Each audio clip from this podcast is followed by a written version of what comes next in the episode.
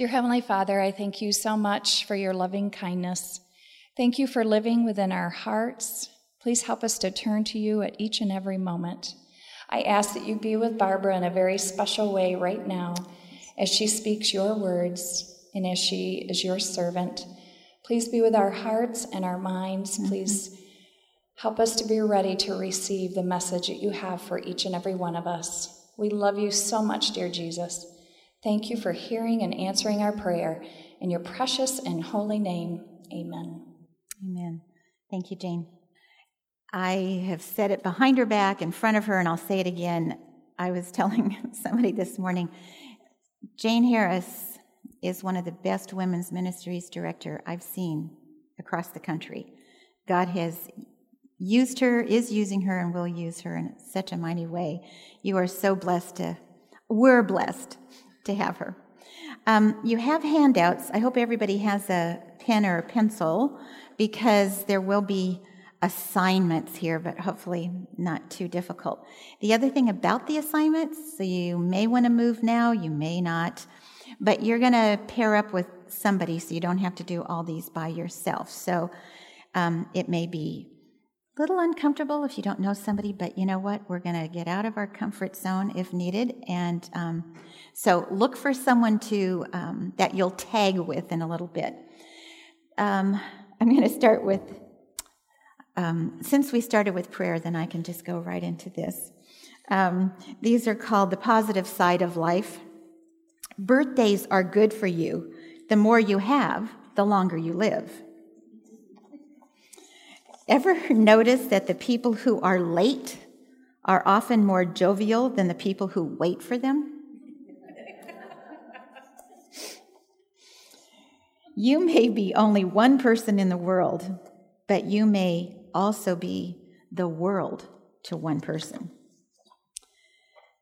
And lastly, we could learn a lot from crayons. Some are sharp, some are pretty, some are dull, some have weird names, and all are different colors, but they all exist very nicely in the same box. And that sort of introduces us into this woman of worth. I really, um, when Jane gave me this opportunity, I thought, whew, okay, Lord, um, because it is so important, but we have sometimes missed worthiness with pride, and they are not, they are not the same thing. So let's begin. A woman of worth I praise you because I am fearfully and wonderfully made. Your works are wonderful. I know that full well. My frame was not hidden from you when I was made in the secret place. When I was woven together in the depths of the earth, your eye saw my unformed body. All the days ordained for me were written in your book before one of them came to be. That's how important you are to God. I would rather be what God chose to make me than the most glorious creature that I could think of.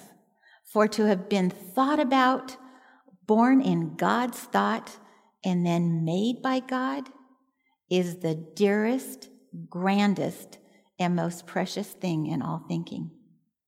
That's what he, that's you. Um, when you are secure in who you are in Christ and his plan for you personally, you can rest in his will for you and his special calling for you. And most importantly, is to know who you are in Christ. So that's the foundation of being a woman of worth, is what and who we are in Christ. You're unique. And I after I actually got this the North American division has a site where the certification um, uh, training is on. So I looked at the sample one and then I went from there because I didn't want it to be all negative. So I took this and then I thought, well, this may work or may not work. How unique you are. You were not made in Korea, except for those of you that were made in Korea. Um, there is no made in Brazil label on you, unless, of course, that was true also. You were fashioned in the darkness of your mother's womb by God's hand, created for a purpose, destined to walk into the stage of the universe at this hour of Earth's history. It's not a mistake. You're not a mistake. Our elder daughter, um, we were coming up to seminary and found out that we were expecting. And um, that was not our timing to have a child, but it happened. so we have never, ever shared this with her. I mean, why would you? We were in some family gathering, and I do not know, I don't know what possessed my husband, but he made the statement that, well, Christina was a accident. And I'm thinking, and I mean, you know, she's 40 years old now, so I mean, it happened a few years ago, so I mean, it's, and I'm going, she looks at me. Well, anyway, she wasn't a mistake. You're not a mistake. Maybe not timed the way we think, but haven't you noticed God's timing? It's perfect. So you are destined for now. God arranged your DNA and lined up your genes and chromosomes to make you the special person that you are. There is none other like you among the over 7 billion people living on the planet. That's just amazing to me. No one else has your distinct thumbprint, your distinct voice print, your special looks, your combination of gifts, personality, and experience. Jesus would have died had you been the only person to ever accept his love. Imagine that. The Savior would have passed through the agony of Calvary that you might be saved in his kingdom.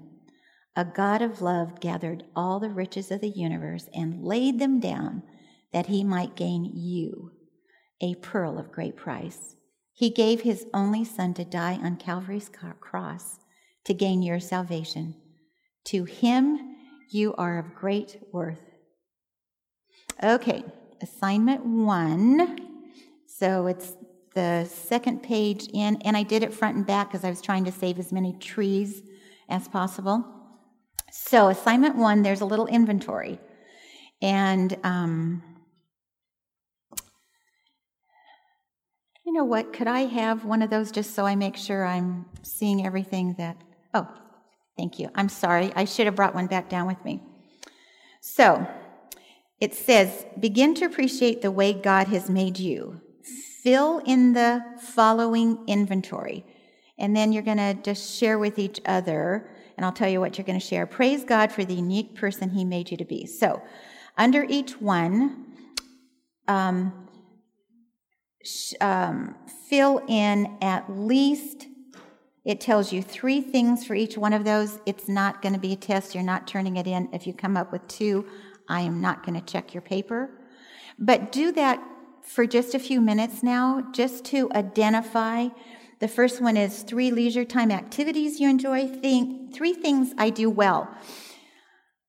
This is always difficult for people to do. If I ask you to put down things that you don't do well, it's easier.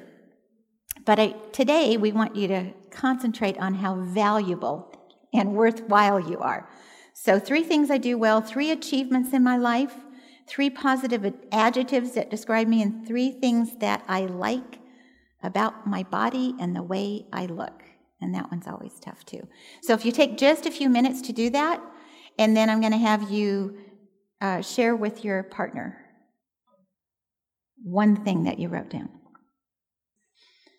If you are done, fine. And if there's three people that want to do it together, I have, there's no certain real restrictions on this. But find somebody and just share one thing that you wrote down from each of the five categories so that you have to say it out loud or at least whisper it.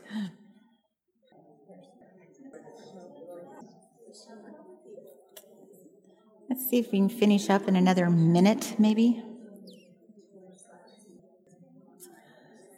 Okay, can we pull it back to together again?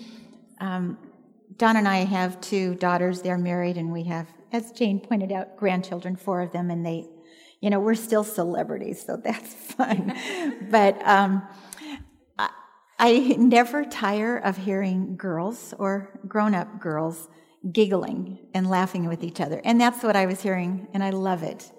I think that's important for us to do that together, and we need each other. I hope you were able to identify some positive things again, because then you can thank God for them and use them for Him.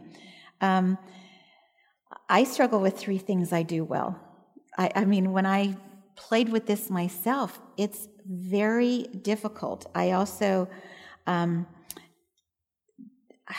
what I don't like is when you're in a group and they go, So, what hobbies, you know, do you have? I don't have any. I don't. So, so I could start listing, and I'm trying not to get into negatives, the don'ts.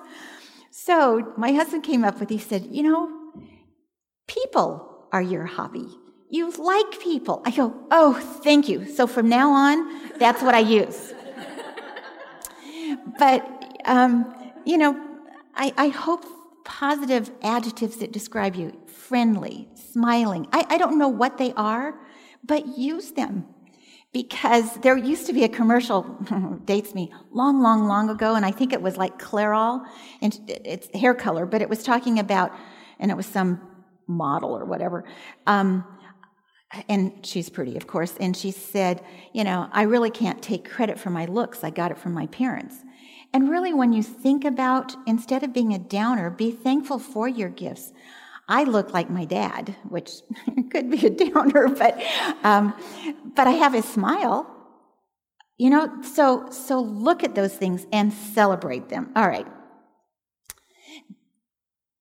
God has a plan for your life.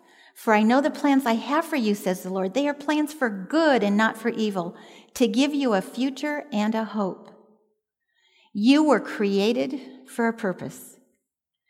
Have you discovered God's plan for your life?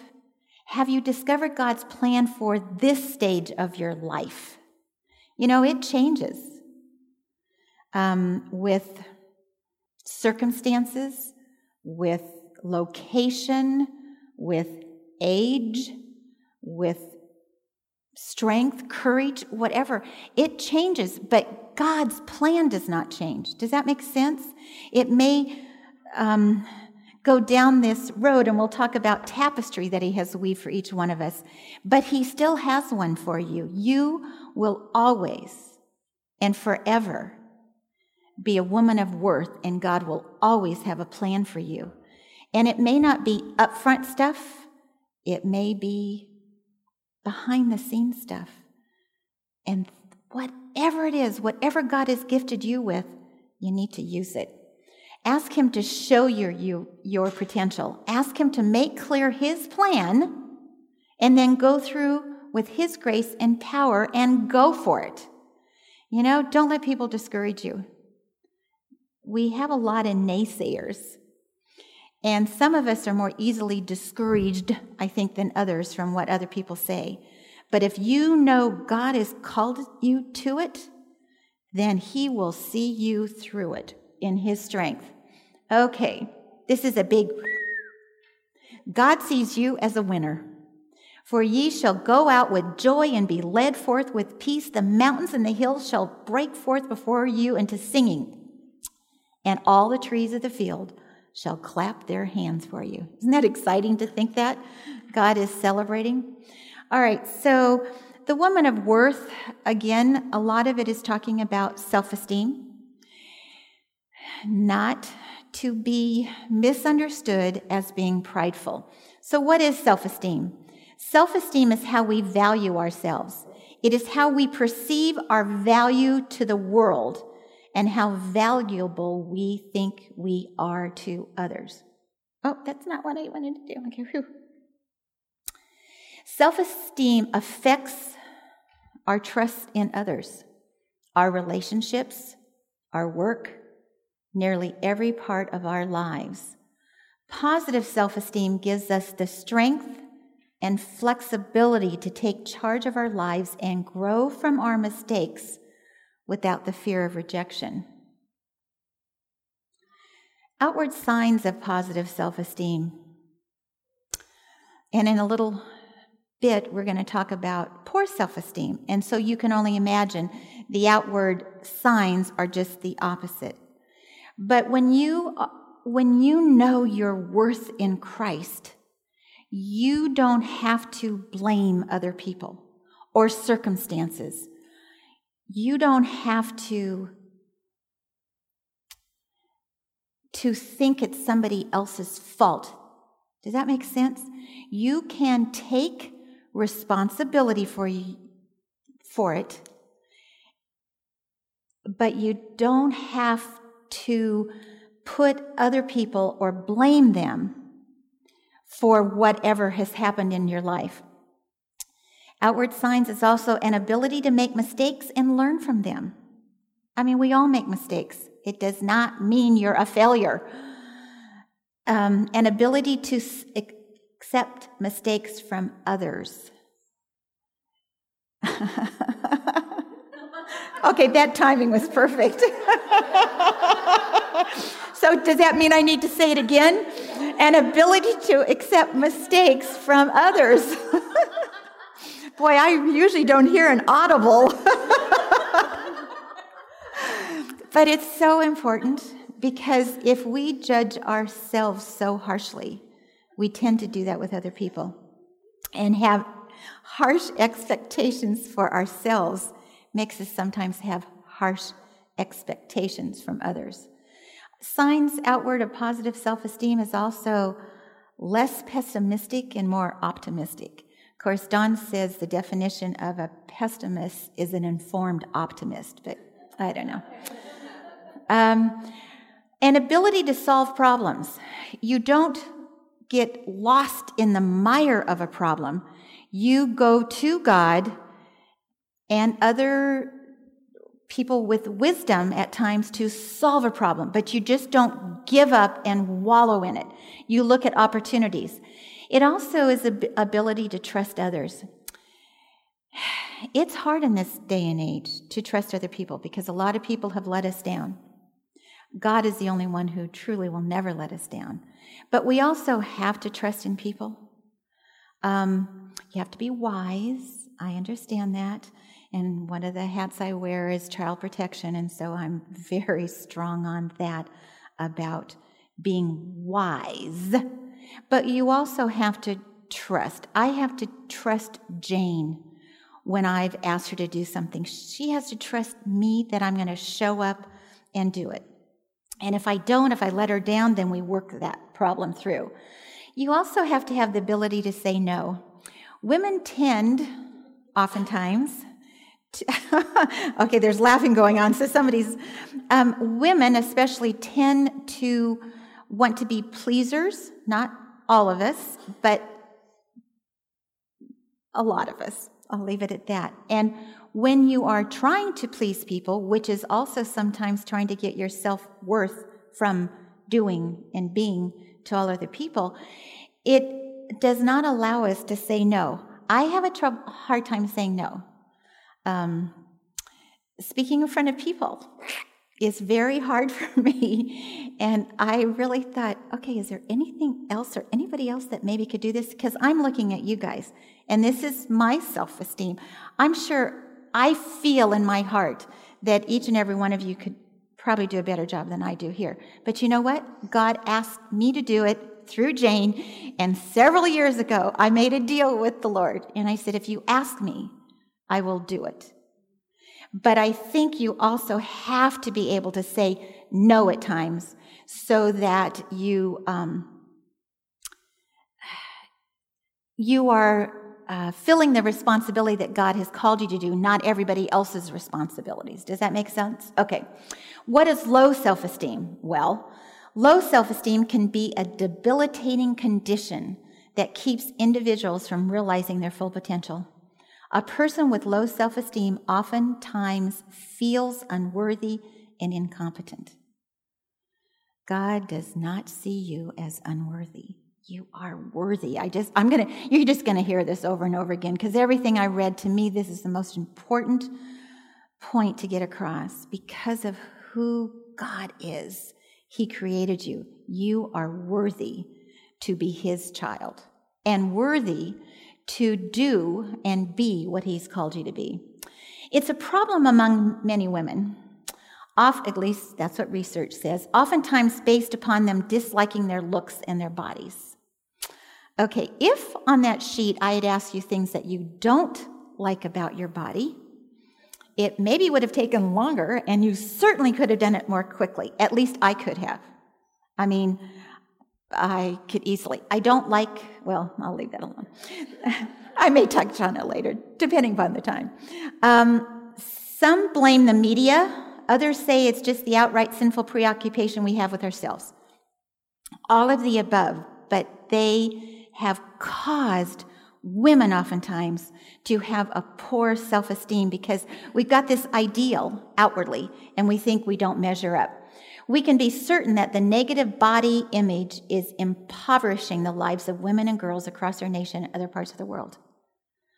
Um, just had a, a presentation and it was talking about again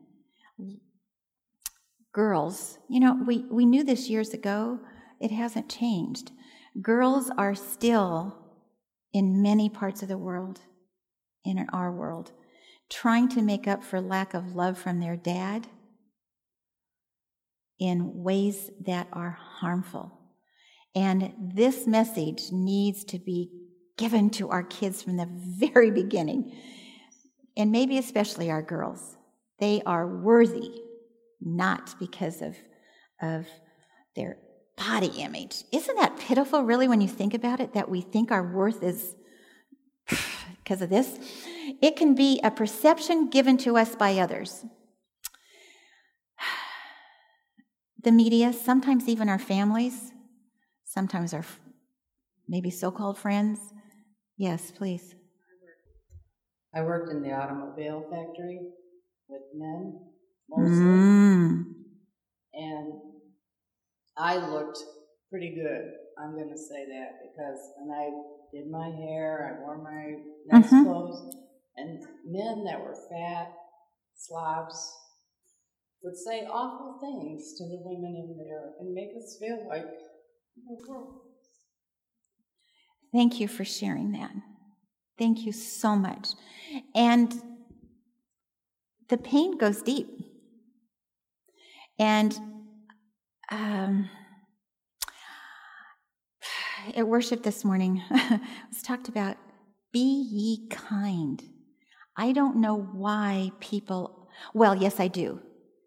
It's really from their insecurity, their low self esteem, that people do that to put, anytime, and put downs is coming up, but anytime we use put downs, is to elevate ourselves. But it does, it does hurt and it does damage. And we as Christians cannot do that to each other. But, um, but that, it, is a contributing factor. It can be something that happened early in our lives. It can be a result from feeling rejected, whether by friends, family, spouse. Um, I have a, we have a friend who um, the sister has pretty much rejected her. And she's a, a, a very accomplished, what you'd consider accomplished woman. But when this rejection happened, she said, Now I don't know if, uh, if, if my sister rejects me, how, how can I trust other people? Just as we were talking, it's, it goes deep. And then sometimes it can be result of a broken trust. Outward signs of a low self esteem is just the opposite of what uh, high self esteem. Negative view of life, mistrusting others, blaming other people, fear of taking risks, and dependence, letting others make all the decisions, fear of being ridiculed. This dependence, You know, we need to be dependent upon God, submit every day. I, dying to self is hopefully my mantra.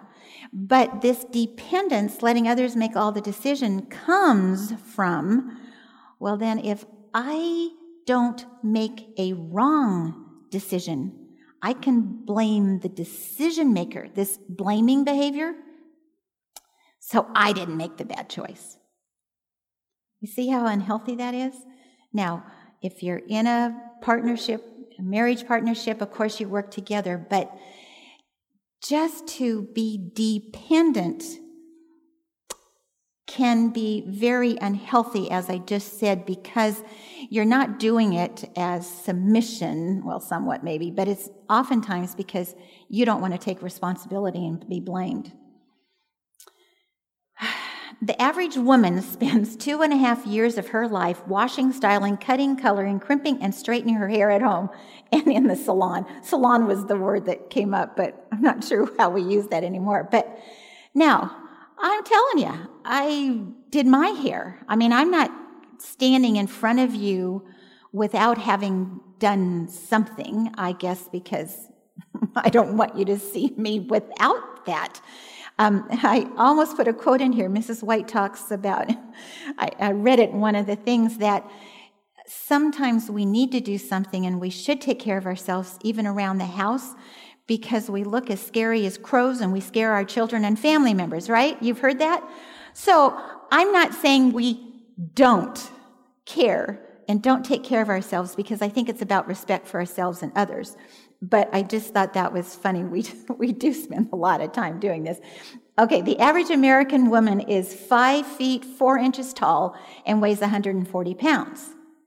The average American model is 5 feet 11 and weighs 117 pounds.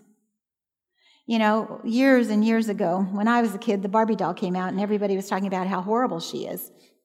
Well, it's almost mild to what has come out now, but it's still this idea that this is the ideal and we need to, to be there. And you know what? We don't. Americans had 10.2 million plastic surgery procedures done in 2005, and it was cosmetic. According to one study, one study, 80% of Americans are dissatisfied with their appearance. Now, I have to self talk, and we'll talk about voices and self talk in a minute, but I have to self talk because sometimes I think, I don't like the way I look, or I don't like this or that about me. You know, I'm not saying, but then I think, you know what?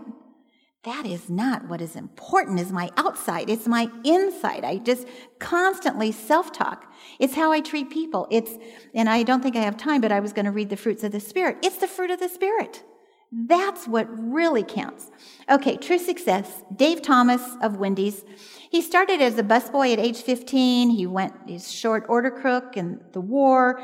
He bought some uh, failing Kentucky Fried Chicken um, uh, restaurants. And then at the age of 35, he became a millionaire with Wendy's. But he says, when you read his autobiography, he says success starts on the inside. And that's what we're talking about. Being honest, living your faith, not wearing it on your sleeve, treating people right. Truly successful people are those who help others cross the finish line.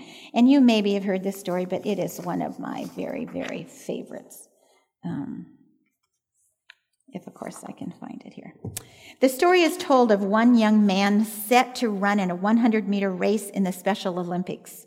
He had trained for months and months, but when the gun finally sounded and he leaped out in front of the rest, it seems the excitement of the race overcame him. Each foot went in different directions, and the well meaning athlete came tumbling right down in front of the starting block. The other racers, each as eager as he was to compete in this great event, nevertheless stopped running their own race and turned back to help him. The crowd came to their feet as, this, uh, as his competitors lovingly lifted him up and then walked arm in arm across the finish line. Wouldn't it be wonderful if the world would be like this race? That nobody would win until we all do? then the people who cross the finish line first would be motivated to turn back to help the other. And that is true success. That is what it means to be a Christian. That is what it means to be a woman of worth. And then, of course, the golden rule that we find in Matthew 22 36 to 39, when um, the young man came and you know asked Jesus, Teacher, what is the greatest commandment in the law? And Jesus replied, Love the Lord your God with all your heart and with all your soul and with all your mind. This is the first and greatest commandment. And the second is like it love your neighbor as yourself. When I was working on this um, woman of worth in service, that last line took a new meaning to me. Love your neighbor as yourself. Most of the time, I have looked at it as, you know, I'm pretty good to myself, so I need to treat my neighbor nicely too, right? But when you think about this in the context of a woman of worth, your value, how you see yourself in God's eyes, then love your neighbor as yourself to me brings on a different meaning. God wants you to love yourself because He created you and He made you the way you are. Does that make sense? I don't know. It just, I, I loved that thought of that. Um, and then, of course, you would love your neighbor that way. You would see the best in them. You would care about them. You would put yourself out for them, but you would never put them down like we do ourselves at times. What a lovely picture of success, of high worth and high esteem. All nature joins in applauding what God is able to do through his people. You are God's woman. That is a picture of your success. God has a very special part for you to play, a part of the script that He has planned for you from the time you were nestled in the warmth of your mother's womb, your individual tapestry. And I wish we had time because this, to me, testimonies is the highlight of any meeting. But if we had the opportunity and went around to each and every one of you, you would be able to share this tapestry that God has created for you. He has for me it's, it's humbling when you see where maybe you started and where God has brought you. Um, Don and I will be down at Indiana camp meeting this Sabbath, and they have asked us to have the um, 11 o'clock sermon, and um, uh, a, it's to promote Christ, Seventh day Adventist education um, because I was not raised a Seventh day Adventist. I there's a whole lot to it, but I went to La Sierra as a non Seventh day Adventist. I was born and raised in Southern California. And it was as a freshman, they required all of us to take introductions to Seventh day Adventist beliefs. So, why would I be here today sharing this with you? It's incredible the tapestry that God has created for me, but He's done that for each of you. You are so valuable to Him. I just love it. I wish I could hear all your stories. False standards for success self esteem. Possessions, performance, position, people, and appearance. And in this world, I feel so sad for the, the people in the movie stars, especially this, the young ones, and then as they grow up. Their whole self esteem has been founded in what they look like, what they do, how good they are, and how much they have. Well, I'll speak for myself. I've noticed since I was a teenager, I'm certainly not as outwardly pleasing in my appearance as I was at 16. I mean, things are just not nice like they used to be. They're not where they used to be, you know, all of that. But but if my self-esteem or your self-esteem was tied to that, then when that goes away, because it does go away, I mean, you see some of these ladies who have had so much plastic done or whatever on their faces, they don't even look real anymore. My heart aches for them because that's where they thought they get their value. It's not. Sometimes we measure our success or self worth by what do I have? How well do I do it? How important am I? How do I look? What do people think about me? Success from the worldly standpoint becomes a way of proving that I am special, that I have worth and value, and it's not true. Um, I had to early on in our ministry come to grips with that I don't sing and I don't play the piano. Now, I wish I did. So, those of you that do, I mean, I took piano for six years when I was a kid. But then not being raised in the church really affected that and going to our schools because I gave it up for more important things. Nah, but I did. So I don't have those.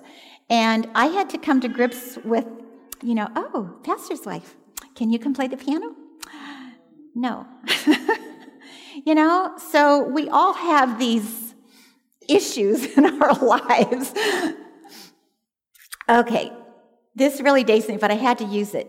There was a movie put out by the Mormons in 1969 called Johnny Lingo. You can YouTube it now.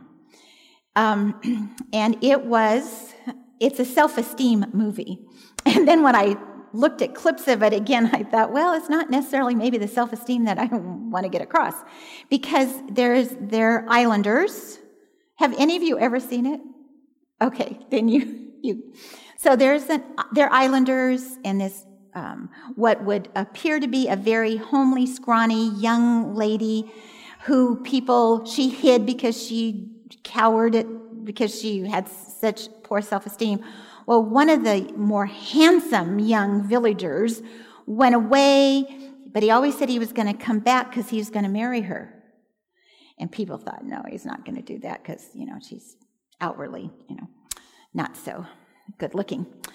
He came back, and then and it was a barter between he and his dad. I, I think I've got the story pretty well. And most men paid two cows for their wife. They were a two cow wife. Well, Johnny Lingo came back and he paid eight cows for his wife.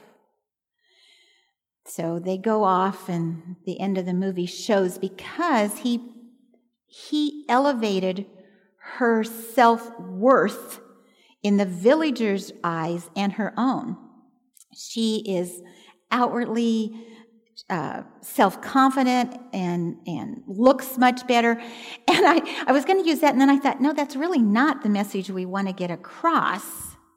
Be, but that is a message that the world has given us that if somebody else sees some value in us, then we are now valuable. No, none of that makes a difference. Twins in elementary school, you know, how do you look? They were not um, identical, they were fraternal. And one, outwardly, as I remember it as a kid, one was as, as cute as can be, and the other one uh, struggled with that more. But you know which one we liked better and actually grew to think was better looking? Why? Because the one who was outwardly maybe born with cuter features or whatever did not develop anything else other than that. The one who um, had a personality becomes better looking. Have you noticed that in your friends and things like that? So again, it's not how we see ourselves and how others see it. Okay, this is where I was going to say before. Okay. I know we're not supposed to do this, but I can from up front. I don't like my chin. There are other things I don't like, but I don't like my chin. I've never liked my chin. Okay, I'm just saying, and now you're going to want to look at my chin, and I'm going to be self conscious of it and all of that. But Don, from the very beginning when we dated, he says, I, he likes my chin. I'm going, are you kidding? It's so, mm, it's so, it's, I'm just saying sometimes those features or the things that we don't necessarily like about ourselves, for whatever reason, can become attractive to somebody else. Have you? To me, that's a perfect example because I still don't like it, and he still teases me that he likes my chin. Um, but sometimes how we see ourselves is not how others see us, is where I am going with that. God factor. In Acts 3 1 through 8, Peter and John were going to the temple at the ninth hour, the hour of prayer, and a man who had been lame from his father's womb was being carried along, whom they used to set down every day at the gate of the temple in order to beg alms for those who were entering the temple. When he saw Peter and John about to go into the temple, he began asking for alms, alms. But Peter, along with John, fixed his gaze on him and said, Look at us. And he began to get, um, and he began to give them his attention, expecting to receive something from them. But Peter said, I don't possess silver or gold, but what I do have, I give to you. In the name of Jesus Christ the Nazarene, walk. And seizing him by the right hand, he raised him up, and immediately his feet and ankles were straightened. Okay, did you notice the God factor in verse 6? Silver and gold I do not have, but what I have, I give you. I don't play the piano. I don't sing. But hopefully, what I have, I have given him. Peter gave the beggar a gift, but it was not what he expected. They couldn't give money because they had none to give. They were broke. Instead, they gave what they possessed the power of God to heal. We cannot give to others what we do not possess. God does not expect us to give to others what he has not first given to us. Our success as a Christian woman is according to how the Lord has gifted us. Use your talent you possess. The woods would be very silent, and this one I like for myself, if no birds sang except those that sang best. Isn't that true? Okay, we need to stop looking to others for what kind of woman we shall be and begin to recognize the worth of the woman God has created us to be. Christian self esteem begins with that sense of worth and uniqueness which comes from our position in Christ. We are already special, created in His image, and loved with an everlasting love. Success then becomes a striving to be all that God has already gifted me to become. Success is reaching toward my full potential in Jesus Christ. It is finding my place in His plan. The next slide, slide has a square grid. We're going to do it really, really fast because we've got about 15 more minutes. All right, so quickly, and you can do it, count how many squares you immediately see. We're not going to spend very much time on this at all. And then when somebody has it, let me know how many you think you see. 25. What else? 20, 24. Anybody see more than 25? 26? Okay, now you get to see it. Okay, here we go. Count the squares. Only because I know the answer. 30. An in depth look reveals almost twice as many as your first casual glance. A lot of people see like 17. That's true of the square and it's true of your life. You have tremendous possibilities. God has placed within you possibilities for success. Your potential is God given and He is waiting to help you develop it to His glory. Okay, assignment two.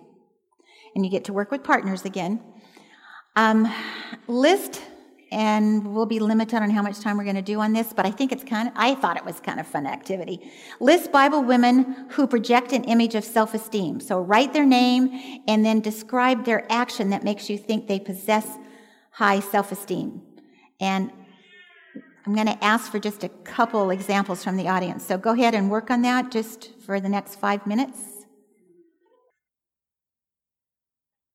Couple more minutes, and then I'll ask some people just to share it was kind of fun for me to think through some Bible characters.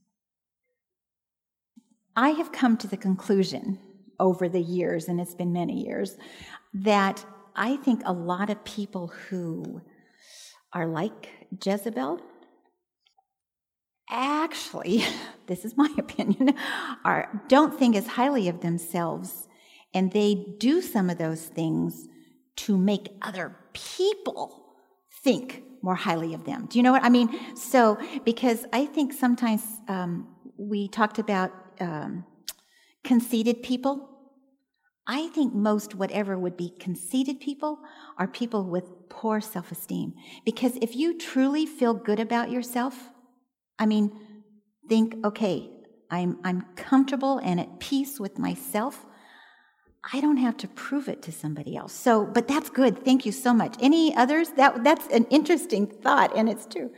Okay, here and then I over. had Deborah. Um, Okay. she basically told the men, "Suck it up, let's go." Um, these people. And then that one woman, I can't remember her name, but she lured the king into her tent and then drove a stake through his head. Um, she knew what was right and she was going to make it happen, even if the men were afraid to do it. Strong women, exactly. Yeah, yeah. I have two favorite women, and some people might not feel like they had a lot of self worth, but I'll just give you one of them, Ruth. Mm, And the reason mhm. I believe that is because she might have came across maybe quite meek, but she wasn't. She was a very strong woman inside. She stayed with her mother-in-law, and she just received It's true. blessings upon blessings. But she did what was right, and to me, uh, the person who's doing what's right really has self-worth, Mhm. regardless. hmm Yeah.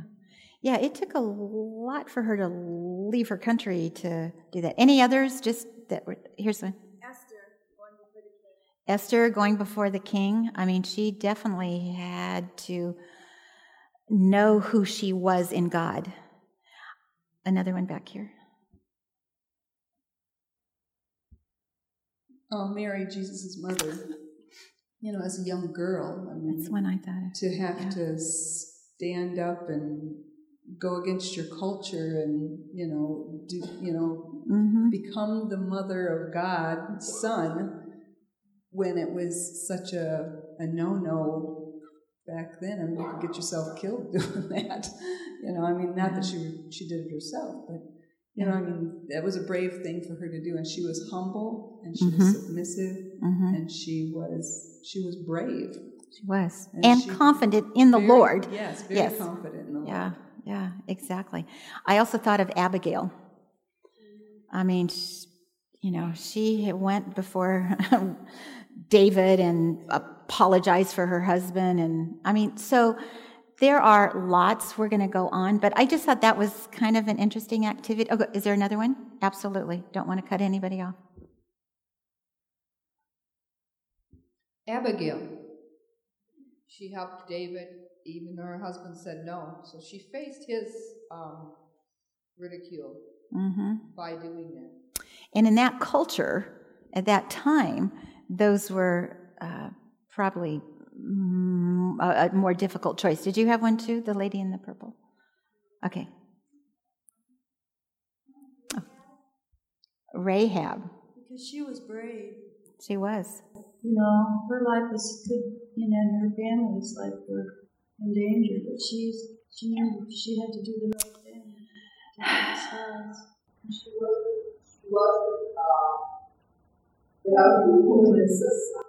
True. That's a good point. Um, yeah, that's a whole other avenue almost to think about. So, part of um, this high self esteem is uh, being brave to do the right thing at times. Okay, turn off the negative tapes, silent voices in your heads telling you that you can't succeed. You don't have what it takes. You are always doing such dumb things. Do you hear yourself? I'm not going to ask, no raising hands, but sometimes that comes up. We use this kind of self talk to ourselves. Uh, one of the kindergartners, when I was principal in Oregon, the kindergarten teacher came up to me and she said, Oh, no, she said, the kids are saying, um, one of the kids came to her and said, So and so is using the S word. And we're going, Oh, no, you know. Well, it was stupid because we didn't allow that word. So I don't like the word dumb or stupid, but we do self talk. You know, like when you're driving and you do something, we do this. You'd forget your head if it weren't attached. If we hear these tapes playing in our heads, we can be sure that those thoughts are not coming from God because God doesn't think you're dumb. He, you know, but I mean, I do these things too. But I think when they come to our minds, we need to ask Him to, to help us with those because we are valued. We need to tune into His voice of acceptance, hope, and great possibilities. Tune into Christ's message of hope. He died to make your success possible. He has a plan for your life, a plan to help you to achieve your goals and not to harm you. Put downs. Okay. Put downs should be avoided at all times. We show our respect by the way we talk about others and ourselves. Don't ever excuse, use the excuse, well, that's just the way I am, or the one I can't stand, boys will be boys, or girls will be girls. Oh, well, that's just the way girls are, gossiping and stuff like that. No. Christian girls, women, are not that way. We can choose not to be that way. Obviously, I get a little passionate here because I feel so strongly that we don't excuse hurtful things that we do to each other, girls and women, in that, well, that's just the way we are. No. As somebody said, just stop it. Okay. Um, be a bearer of hope. Be a bearer of hope. John, Pastor John Ortberg says, I love this. Be a hope bearer, not a hope bandit. Every conversation you have with someone either fills them up with a little hope or drains a little of it away. That includes your spouse, your children, and your friends. David could say, when everyone had turned against him, but I encouraged myself in the Lord my God. Sometimes that's the only way you're going to be able to encourage yourself or be encouraged. By encouraging yourself in the Lord, you can give hope to yourselves and others. I thought this was a neat idea. You know what? If you tend to need encouragement, then make an encouragement box.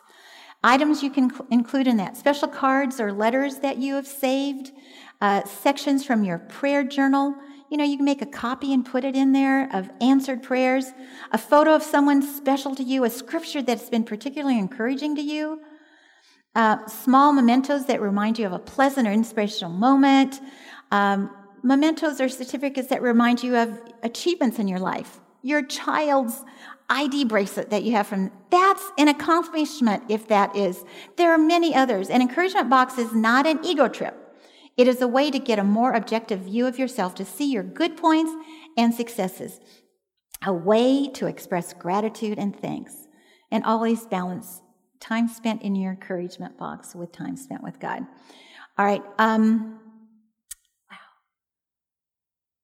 I'd really like to do this one where five minutes, but I think this is more important. So spend a few minutes. You don't have to share with your partners, but take four minutes, and I'll finish up quickly after that, with circling in this assignment three the gifts that you have or that other people have noticed you have. Because again, I know this is hard for us, but it's good to identify the gifts that God has gifted you with. And um, so go ahead and just work on that for a few minutes. I really want you to take this with you and, and resonate with it and maybe even work on it at another time.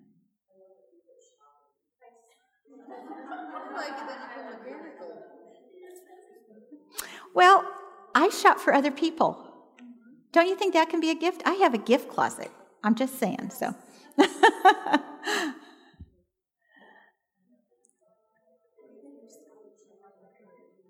You what? Oh, you do? Oh, I thought it was 1045. Okay, so then we can go over a little bit. Okay, okay. Sorry, you're stuck here a little bit longer. Thank you. Okay, well then we'll just, I'll give you two more minutes then. and maybe we will let you share with your partner. Oh, good, Janie, thank you. I wasn't sure. We won't go that long, but maybe. And if there's something on the that you're gifted with and it's not on the list, please write it in. And I think one of the important parts of this activity is share how you use these to serve and uplift others or how you would like to in the future. I think that's important, not just to identify, but how God has used you and will use you. And since we have time, I may ask if anybody wants to. Hmm? Okay. Anybody willing to share with the group, or maybe if you get your partner's permission to share their gift and how they have or would like to use this gift in the future? Anybody willing? Okay, Barb. Oh, wait, we need a microphone, yes? Hey, if I have to use. Well, I just think it's really neat. Pat won't share, but I made fun of your of shopping on your list. So then she told me that that's the role she plays at her church. That whenever they're out of things, that she's the shopper, and they know she'll get a good price, and uh, so it is a gift. It is. and she's using it for the Lord. I think that's neat. Thank you. That's a yes. yeah. Yeah, saving money may not be on there, but I think that can be a gift. A bargain hunter, maybe, or whatever, right? Which most of us, or a lot of us, are. Because of my background, I didn't have much experience in doing too many of the things that are on your list. But where the Lord has placed me in life, through the, all the experiences I have gone through, He has helped me learn to do many things. And I mm-hmm. think each one of us, as we're placed in this world, that God puts us in situations that He can help us learn some different skills. Thank you. Abs- absolutely. absolutely. Anybody else? I've got hospitality. I've been told that that's one of my gifts. And friendship. I love to decorate, thoughtfulness. I love people, organizing, and leadership. Hmm. And I love to smile at people. I carry a big smile. Thank you. And, you know, we briefly talked about it, and like I said, worship actually talked about it, but smiling doesn't cost you anything. Everybody can do it, everybody has one. And it's also like being kind. You know, you don't have to have money. You don't have to have talent. You don't have to have degrees. You don't have to you don't have to have eh, things. You just can be kind or or smiling at people and you know, it really makes a difference. Don and I have the privilege of going into many churches across the union, and it is a privilege. It's really fun, but and it actually it truly wasn't here it was in oregon so i can tell this story. But everybody has their spots or oftentimes people have their spots in church. And mm-hmm. and so don you know is in the they call him into the back you know for prayer and getting ready to go on the platform to preach. And i'm sitting in the pew. And i just have this uncomfortableness a little bit. It just so i don't think I don't think they audibly said anything, but I just felt it. So I kind of turned around and I said, you know, good morning. And there was not really much of a response. And I said, Am I sitting in your seat? They said, Yeah.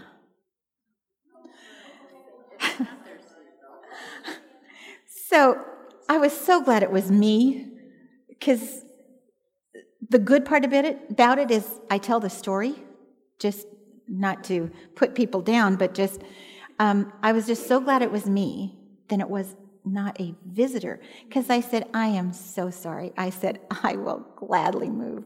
And I did, and they were fine with it. They wanted me actually to move. so, the gift of kindness and smiling and friendliness, you know, um, okay, I'm going to tell another one because she told me I have more time.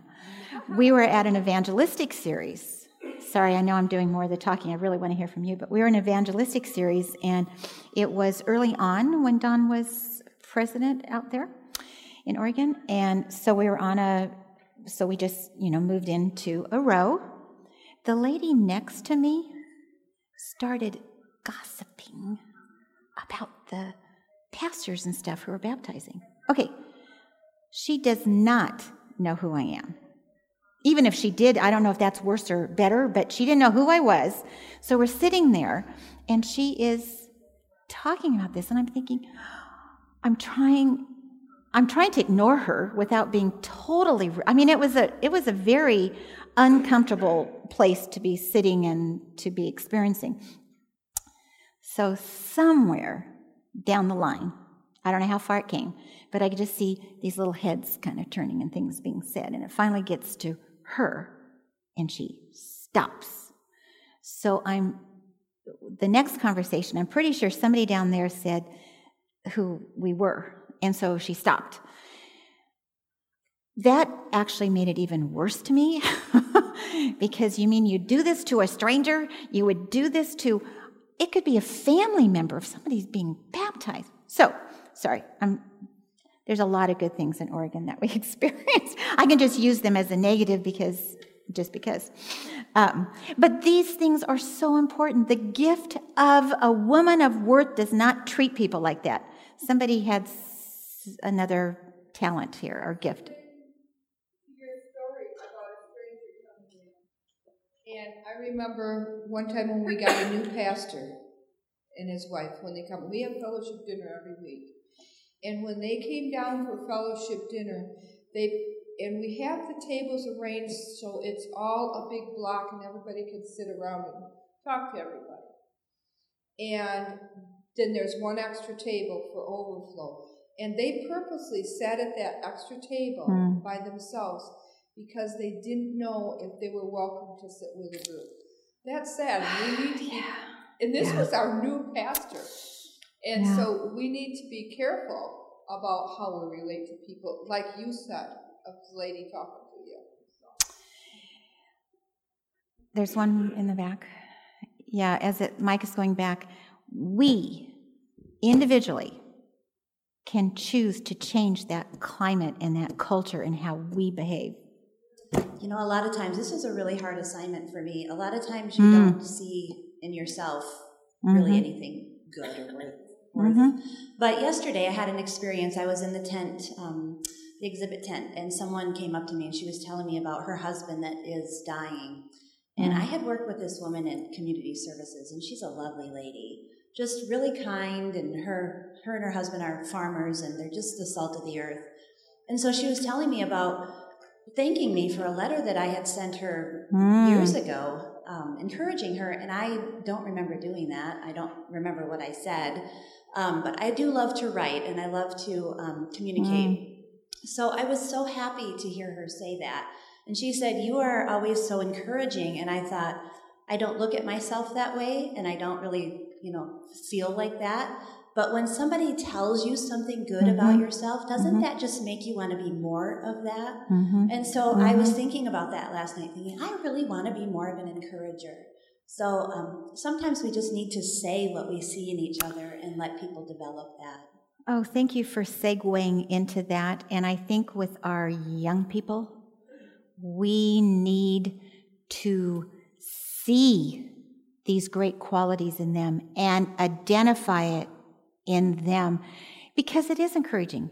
It's not about false pride, it's about encouraging each other in the Lord to do good and to do more good. I don't know, I just looked at this. I don't have like anything about sending cards, do I? Okay. Writing letters, okay. Sending cards, though, thank you notes, just those are huge. I didn't realize until years after my mom passed away that she did that to so many people. I didn't know she did it. But I had people come up and say, Oh, your mom never forgot my birthday, and da da da. Those, what we might consider little things, are big things to people, especially some hurting people. Anybody else want to share? Oh, thank you. This has been good. Yes. Sorry. So you're getting your steps in. husband just died. We had Mm. one member from the church.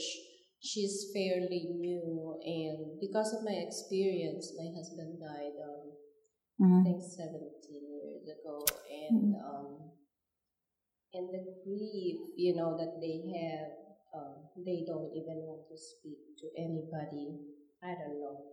I Mhm. don't know how, but I think it's you know the Lord sent always send you to someone to um, Yes. to touch their heart and uh, for some reason she don't want to speak to anybody we're, we're, we're not even the close the first time at church but uh, for some reason she was so become close to me and um, and um, it helps her and she she don't even want to talk to anybody and um, I put some time. I work six days a week, and and uh, it's so hard for me. I want to put more time to help her, but I will call her, you know, if I can't come, I will call her and we talk. Mm. And then now she kind of opened up now to uh, other sisters, you know. Um, we invited some people to her home, and and now she's starting to invite uh, other women to her Praise house, the Lord. the elderlies and like that. So, uh, like what she said, you know, our experience in our life will really uh, have a big factor to touch other people's life. Thank you. And that's such a good point to remind each of us that when we've had challenges in our lives, we can sometimes, because of those challenges, Don and I each have had cancer, we can talk to somebody else who has had cancer and hopefully give them hope. It's been 33 years for Don, it's been um, almost 16 years for me. Um, and you have to know your timing because if it's just tender, they go, well, why you and not me? And I mean, all that gets mixed up there. For years, Don never talked about his cancer experience from up front because we didn't want it to be about him or discouraging. But the Lord gave him then a message to be an encourager. So that is, we can all also be encouragers. Anybody else before we go on? Thank you so. Oh, yeah, one more. Thank you. I went to a new church recently, and this church was not very friendly. Mm. And I am a friendly person, and it just really bothered me. So I got to be the head of um, the greeters. and so I've got 32 greeters at our church because we have three doors. And I pick out the ones that got the big smile and the personality and for the greeters. And the church has done such a turnover that people Great. think that we're the friendliest church around. So it's just, you know, it was a thing I had to do. And Mhm. the Lord says, do it, Barb, go ahead, because I didn't want to have any position. But I wanted that church to be friendly, and it is now. And he used your gifts and your talents to make a difference. And that's, thank you so much. Um, just a couple things here on how to handle disappointment. Sometimes, which goes a little bit with what we're I was talking about with the cancer. Sometimes God trains by bringing to us disappointments and what some may think is as a failure. I told you already I did not grow up a Seventh day Adventist. When I was young, everything my dad touched turned to gold. When, um, when my family, I was baptized in January, and nine months later, my folks and my brother were baptized. But my mom, before even I went to La Sierra, had been doing some reading. A neighbor, when I was a baby, sent Signs of the Times. It's this tapestry, which I don't have time to, but all of us have a tapestry. But when Sabbath, because my dad uh, and mom, it was a seven day a week work that they did, um, everything he started touching turned to coal. I mean, bought a, a Standard Oil uh, distributorship, you know, gas stations and trucks and all that. That's when the prices went down. I mean, it was one thing after another. But Daddy, before he died, we talked about it again. It was in that what you would see as a disappointment or even a failure for a man his age, God used it for him to realize his need of God. So um, it's always God's purpose that we learn from our mistakes and difficulties. It builds trust. It allows us to grow our faith. It's okay to struggle with God. God, I don't understand this. You know, just like Jacob, I don't understand it, but I'm hanging on until I get a blessing. I'm hanging on to you. It's okay to struggle with Him, just not against Him. And when we do, we often get a bigger and deeper picture of His will for our lives. Always take the high road. I'm sure if we went around again, just about everybody's had some kind of disappointment. And you can either wallow in it, you can blame other people, you can let it discourage you, or even through tears say, God, I am going to trust you that you have a better thing for me. And He does. Prayer is indispensable. Instead of running to the phone, I love this. I thought it was great. We should run to the throne. You know, sometimes we run to the phone and complain to somebody or whatever. Not that you don't need friends. I'm not, but I think the first thing is that we need to run to the throne of God. Okay, going forward, and I'm not going to do all of this. The journey toward healthy self esteem starts with God. And all these are different examples of people of how they went forward. Spending time with God, whether the Bible is out on the coffee table and you read it every time you go by or whatever. Spending time with God. Make a difference for Him. Don't waste your time. Don't waste your life. Make a difference for Him. You too are a woman of excellence, a woman of high worth. God sees you as a woman of great value. He created you for a purpose and He died to make your life possible. You are a daughter of the King. You too can stretch toward your full potential in Him. You too can grow to become all that God has meant you to be. You are a woman of worth and excellence, not because of who you are, but because of who He is in you. Don and I were not able to, we actually planned to come up here last weekend. He has uh, an uncle that lives in Sawyer, which is not far from Berrien Springs. His uncle went to Adventist schools, but has not been a practicing Seventh day Adventist since then. I'm not sure he even was then, but he did, you know. And there's a lot of things in there too. But we have, Uncle Lauren is his name, and we have uh, recently um, established a relationship with him, and we go see him, and he now will let Don pray with him and stuff. Well, his his wife died, and the family, his stepkids, and he invited Don to do the service, which uh, we were honored and surprised.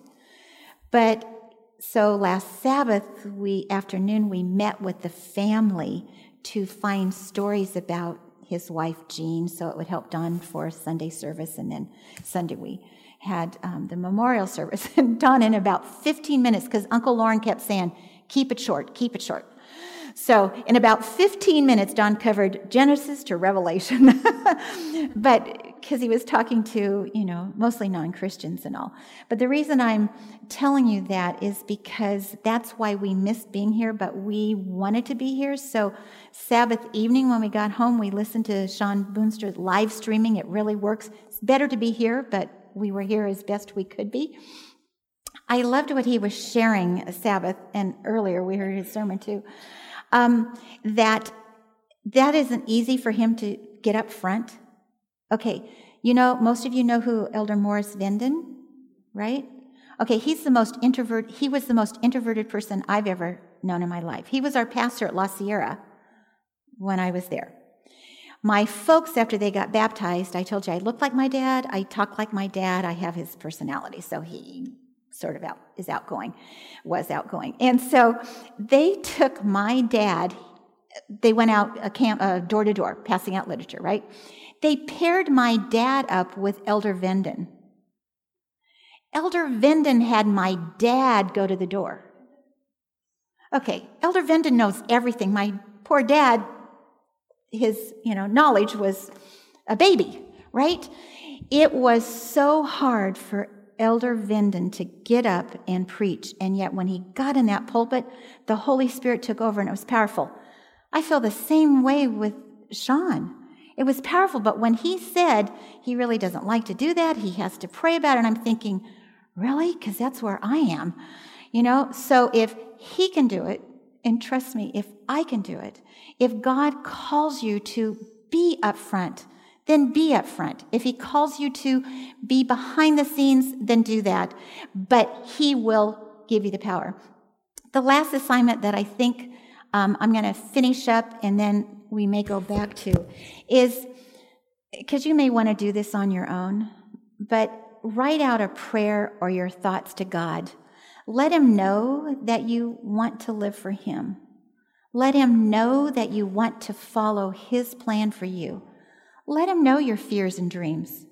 Let him know what you've heard him calling you to do or to be for him.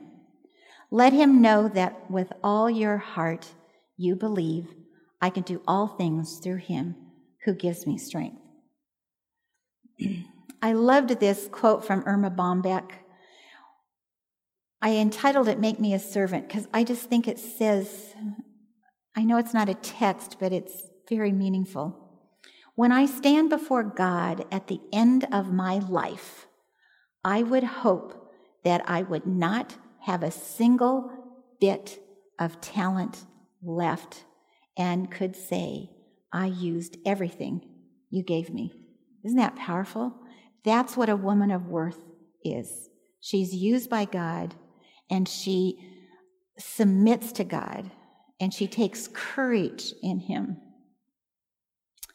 The Women's Ministries Department of the North American Division, Lake Union, Michigan, we all have a passion that in your church, each woman finds a ministry, finds a way to experience and share God's grace.